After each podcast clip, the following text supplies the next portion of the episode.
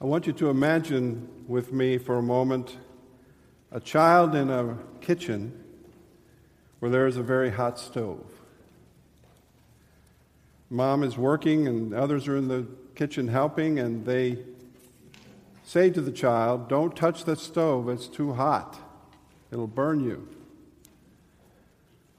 Now, it might be that the child would stumble and fall into the stove, or something might happen that accidentally would occur.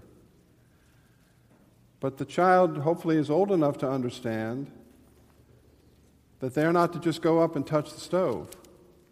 They've been warned, and that warning they must heed. In the same way, the Ten Commandments speak to us about God's care for His people. And sometimes in the course of His providence, we become hurt, surprised, even injured. But morally speaking, He has given us ample warning to say, do this and don't do that. In fact, He's covered everything for us in these Ten Commandments. There isn't a single moral obligation that you and I have or could have that isn't covered here. And we're now coming this week to number seven Thou shalt not commit adultery. And as we do, we recognize that these are warnings. Three things that none of us want to say is, Whoa, I didn't see that coming. Or, you know, it seemed like a good idea at the time. Or, I wish someone had warned me. These are our warnings. Anything along these lines we should see coming.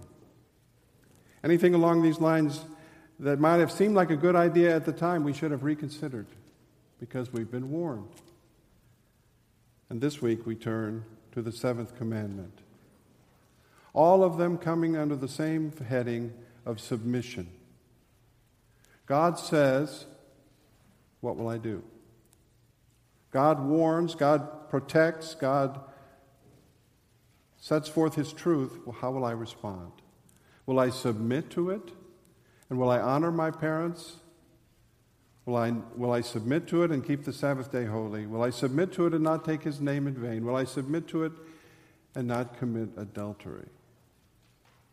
And it's to that that we turn this morning. Let us pray. Lord, in this world we're told many things by others and by our culture. And in so doing, we hear a lot of bad advice. Help us to hearken to and cling to and desire your truth. Help us to hold it close to ourselves and to let it form our lives. For we pray in Jesus' name. Amen. Some of the things I say today are very basic. Some of them are merely introductory. We will not be able to cover the entire subject. But let's begin with one simple statement. Marriage is God's idea. Marriage is not something that Adam and Eve thought of or that subsequent cultures have devised, although subsequent cultures have devised marriages, usually along perverted lines. Marriage itself didn't come from the fourth century or from Northern Europe or from the early days of America. The concept and institution of marriage came from Him. It is not good for the man to be alone, he says, in the light of Adam's creation.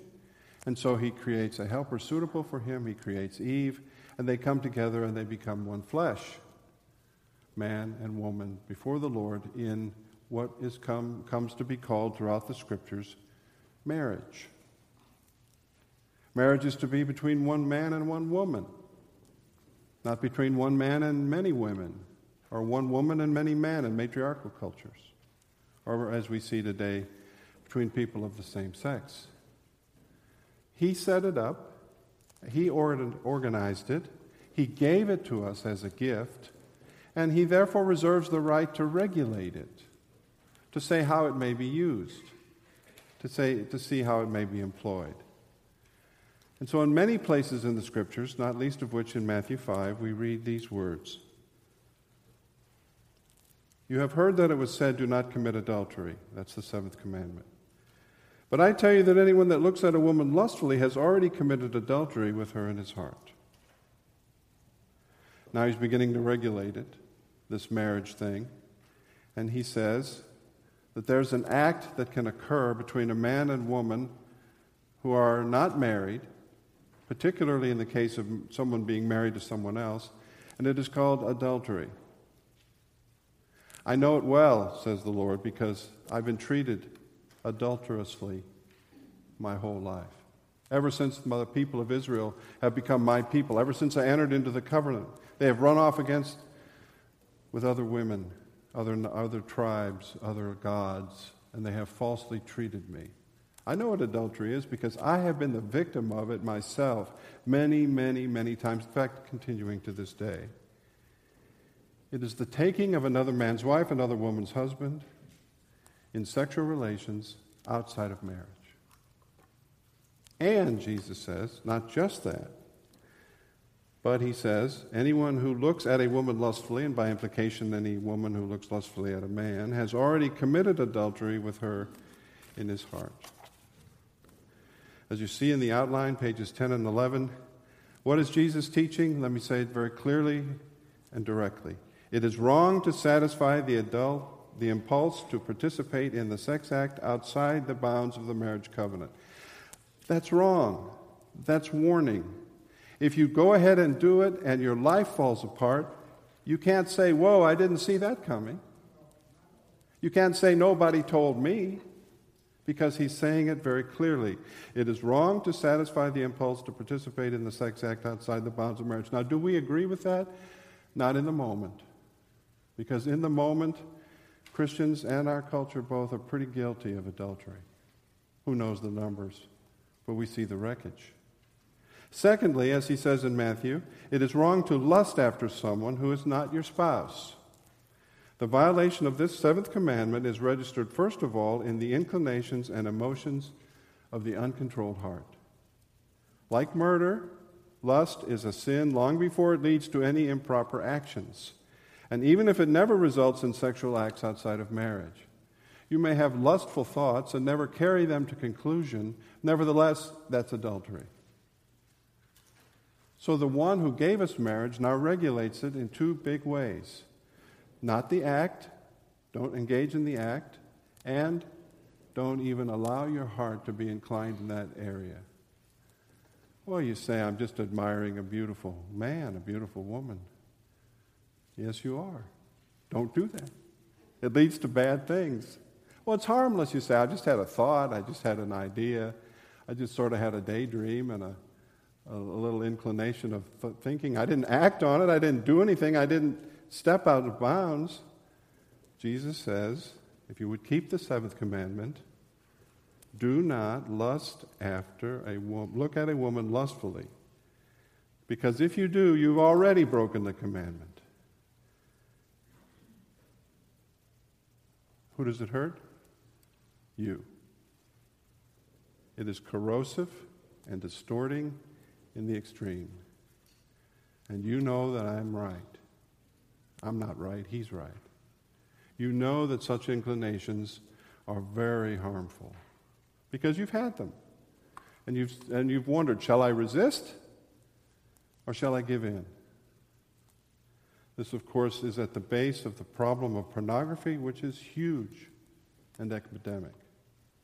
We talk about the influence of the opioid drugs, and certainly they are growing and alarmingly so, but already in our midst is the problem of pornography. And just this week, I heard of another marriage crashing and burning because of it. It's a terrible thing. But I haven't done anything. Jesus said the seventh commandment is, corros- is to be kept in terms not only of the act, which is important, but also of the lustful look. What is Jesus not teaching? He's not teaching that sexual desire is always wrong. This is a distortion, sometimes coming from even some good church fathers. Tertullian and uh, Augustine both went in the direction of saying that sex itself is wrong. They went too far That's not what the Bible says. The sexual desire, he doesn't say that sexual desire is always wrong. It is not wrong to satisfy sexual desires in the way that God has ordained within the covenant of marriage. He doesn't say that. He encourages it. Next week, we'll look a little bit more deeply at that side of things. So people say, How should I respond? I'm not married. What do I do? How should I view these things? How should I view marriage when I'm not married? I know that within marriage I have to behave a certain way, but what about if I'm not married? And of course, the, the great phrase of abstinence has come into our culture. Jesus teaches that not, ev- that not all of us are able to refrain from marriage, but it is a gift. That is, those who have been given the gift of continence and celibacy. I want you to see marriage less through cultural eyes and more through biblical eyes as a result of this sermon and next week. You may feel peer pressure to be married. That's not the same thing as a divine call to be married. We must make a distinction. Marriage is a calling. You are called out of singleness into a married estate. Not everyone receives that calling. And so pressure ought not to be put upon those who are single to be married, not even by their loving parents. Marriage is a calling, and not all are called to it. Jesus emphasizes this in his, in his teaching in Matthew 19. So if you turn with me there to Matthew 19, we read these words in verses 8 through 12. Moses permitted you to divorce your wives because your hearts were hard, but it was not this way from the beginning. I tell you that anyone who divorces his wife except for marital unfaithfulness and marries another woman commits adultery. Now, this is on the subject of divorce, and that's not our subject this morning. Uh, we'll talk about that another time. The disciples said to him, Then, if this is the situation between a husband and wife, that is, that there may be divorces and all, is it, it is better not to marry. Jesus replied, Not everyone can accept this teaching, but only those to whom it has been given. That is, the, the teaching of the value of the sinful life. For some are eunuchs because they were born that way, others were made that way by men, and others have renounced marriage because of the kingdom of heaven. The one who can accept this should accept it. This is a complicated section. Let me try to simplify it this way. Jesus is talking about abstinence and where abstinence comes from. Abstinence comes from the lack of a call to marriage. There is no sex outside of marriage in the, in the biblical view. So if you're not called to be married, then you're not called to be sexually active. It's just that simple. If you are called to be married, then sexual activity is, is endorsed and encouraged. But for those who aren't, they should not feel less. In fact, we'll see in some ways they should feel more. But in our families and in our culture, a certain pressure, peer pressure, has come upon people to, to be married. The sooner the better. Satisfy mom and dad. I've got one unmarried daughter. I know what that feels like. I'd like her not to be dependent on me in any way. That's me talking. That's selfish. Please, please don't tell her when she visits. But there are some who are not called to marriage.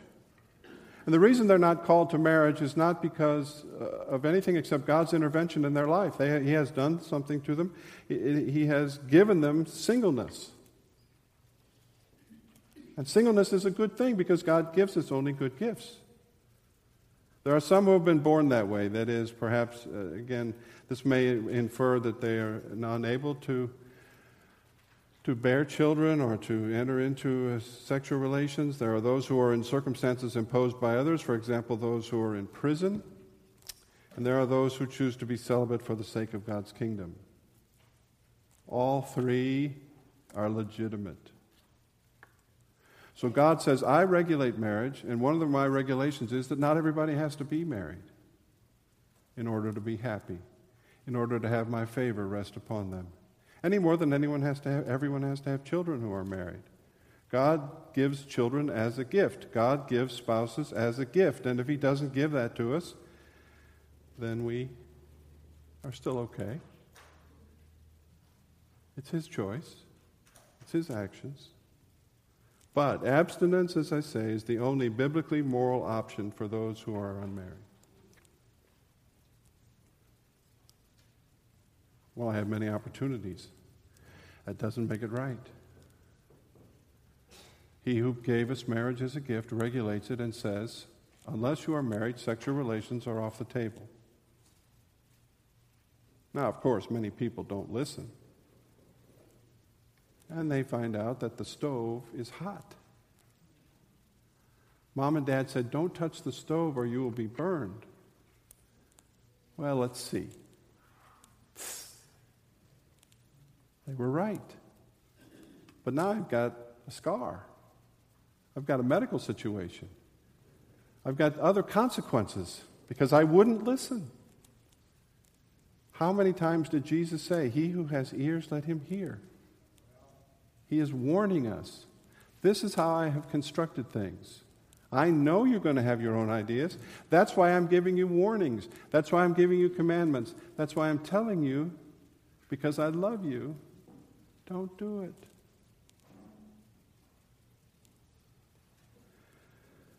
Now, of course, this didn't end it. We come see controversies in the rest of the New Testament as well from time to time. And in 1 Corinthians chapter 7, Paul has to take up this matter of marriage in a complicated situation at Corinth. They wrote him some and wrote him some, asked him some questions about it. It was so vexing and disturbing. And the context of this is that Corinth didn't know any more about biblical marriage than our country does. It was a messed up society. It was a society very, very perverted in its actions and decisions. And so these new Christians are living in this Corinthian city. They're seeing all kinds of things around them, and they're wondering how to sort it out. This is part of Paul's response. Now, verse 1 For the matters that you wrote about, it is good for a man not to marry. But since there is so much immorality, each man should have his own wife, and each woman her own husband. The husband should fulfill his marital duty to his wife, and likewise the wife to her husband. That means sex is good. The wife's body does not belong to her alone, but also to her husband. In the same way, the husband's body does not belong to him alone, but also to his wife. And do not deprive each other, except by mutual consent and for a time, so that you may devote yourselves to prayer. Then come together again so that Satan will not tempt you because of your lack of self control. I say this as a concession, not a command. I wish that all men were as I am, but each man has his own gift from God. One has this gift and another that. So, in my third point today, I try to summarize again what I've said. Verse 1. Our first point marriage is a specific calling by God and is not for everyone without exception. Celibacy is also a calling and a gifting worthy of God, worthy of, by God, worthy of respect. That's verse 1. It is good for a person not to marry. Singleness is a noble calling, it's not something less. It's not something cheap. It's something full, full and, and enriching. Even if it's only for a season in your life, enjoy that singleness, period. It's not meant as a punishment, though your friends may be married. It is meant as a time that you might redeem for God's kingdom, as we shall see. But the marital institutions clearly implied here, as stated explicitly in Genesis 2, is that it's between a man and his wife not a man and his boyfriend or a woman and her girlfriend. A man and his wife. Not a man and his girlfriend or a woman and her boyfriend, but a man and wife. Since there is so much re- immorality, each man should have his own wife and each woman her own husband. That's the, impl- the implication there is marriage. Marriage is the foundation of the sexual union.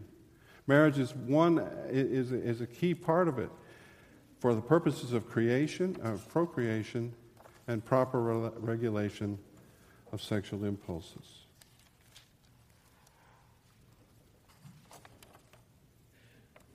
These impulses are not sinful in themselves, and marriage is God's provision for the satisfaction of these impulses.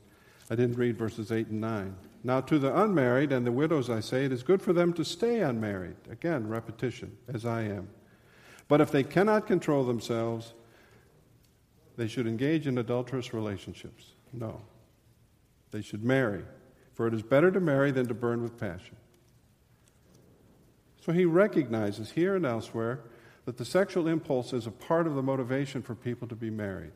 He gave us those impulses, he regulates them. Paul, number three, expresses a desire that all believers should be free of the distracting cares of the marriage state in order that they might, without hindrance, devote their energies and talents to the defense and promotion of God's kingdom. That's easier done when you're single.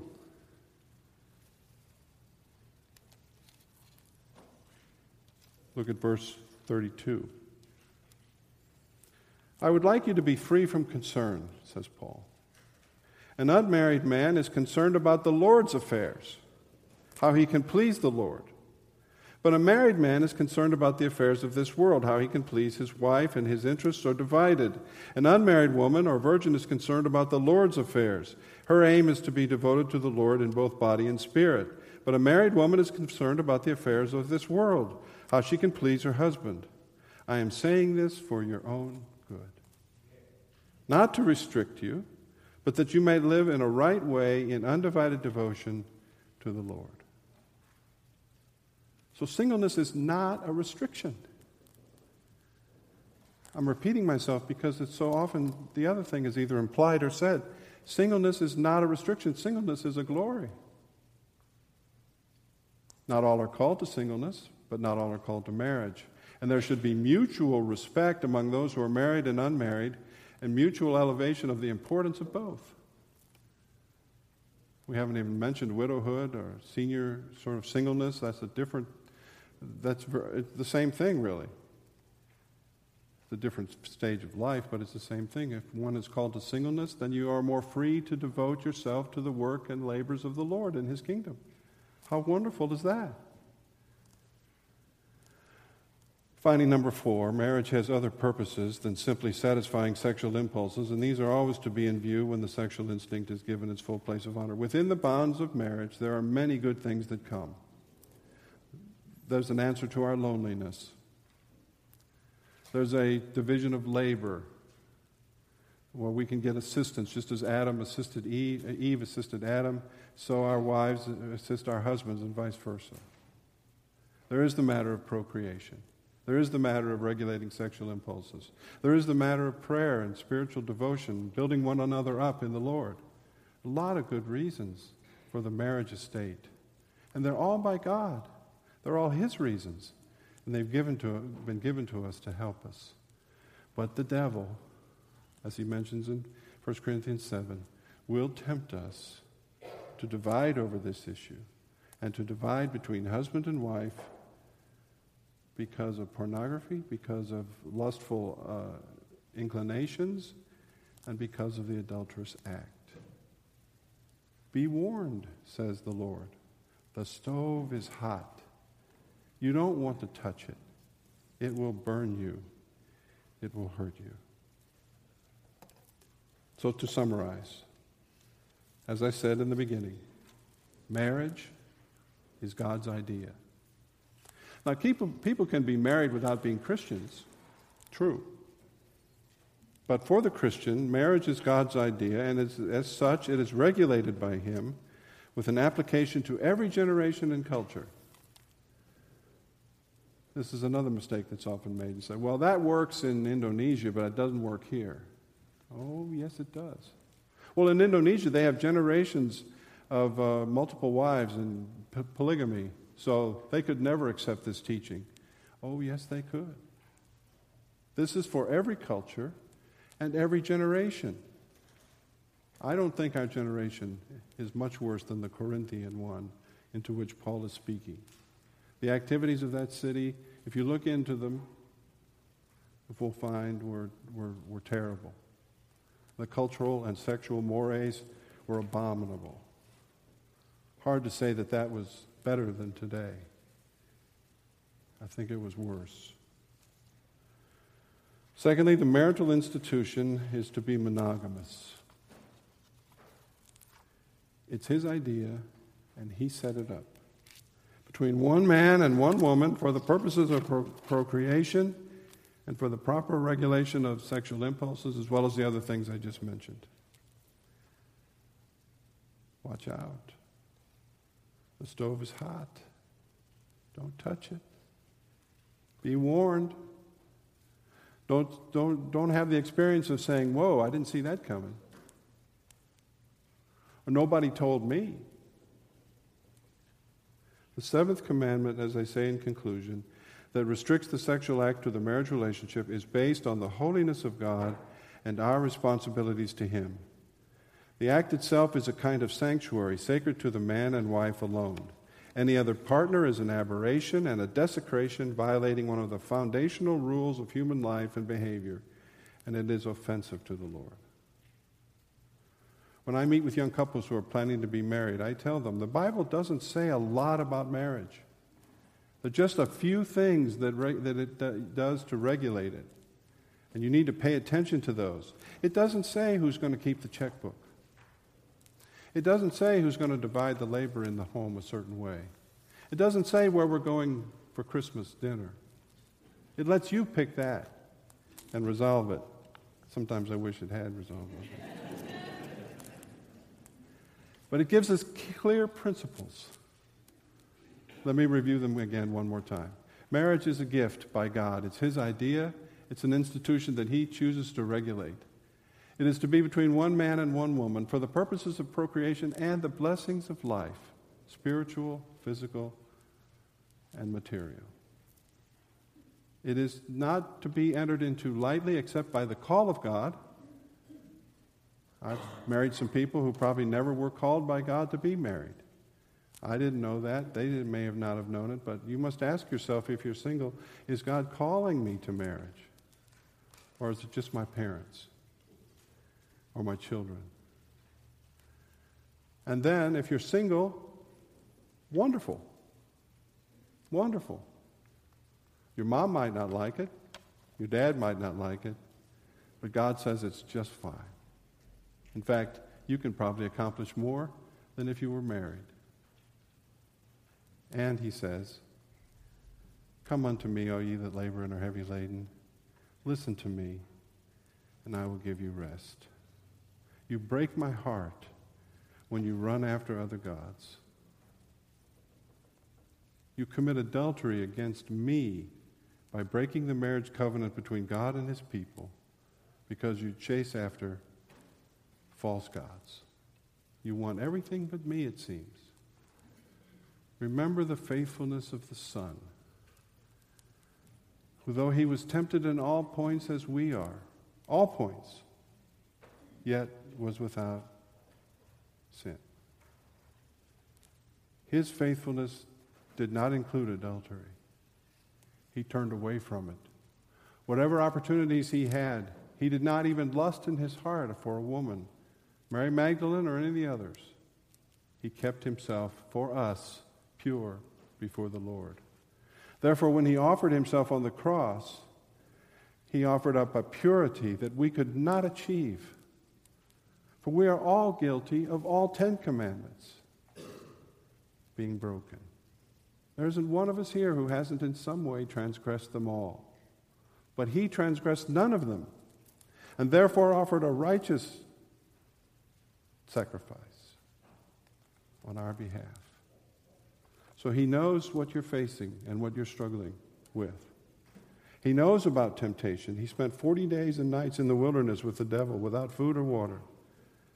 He knows how difficult these things are. He's acquainted with it. He didn't just sail through life. But he says, Seek first me and my kingdom, and these other things will be added to you. So let us rededicate ourselves, married and unmarried, to the leadership of the Lord and the biblical teaching about marriage, so that we might not break the seventh commandment. Let us pray.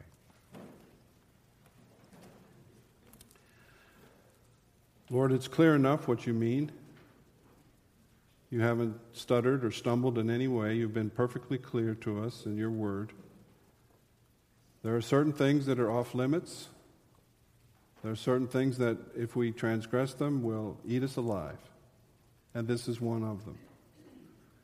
It will ruin our lives, it will wreck our hearts, and even if nobody knows but you, the corrosive effect is terrible.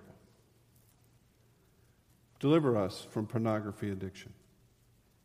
Deliver us from lustful looking, which we call just admiring an- another creature of beauty. Allow us to be done with excuses about how we act and think. And teach us that we serve a holy God who says, Be ye holy, for I am holy, and who calls us to live as the Son did in total dedication to Him, so that the hot stove might not burn us, and so that the destructions of our own decisions might be avoided. Thank you, Lord Jesus, that you were faithful unto death, that we might have a crown of life. Thank you now as we walk with you for our marriages and for our singleness. May you be glorified in both. In Jesus' name, amen.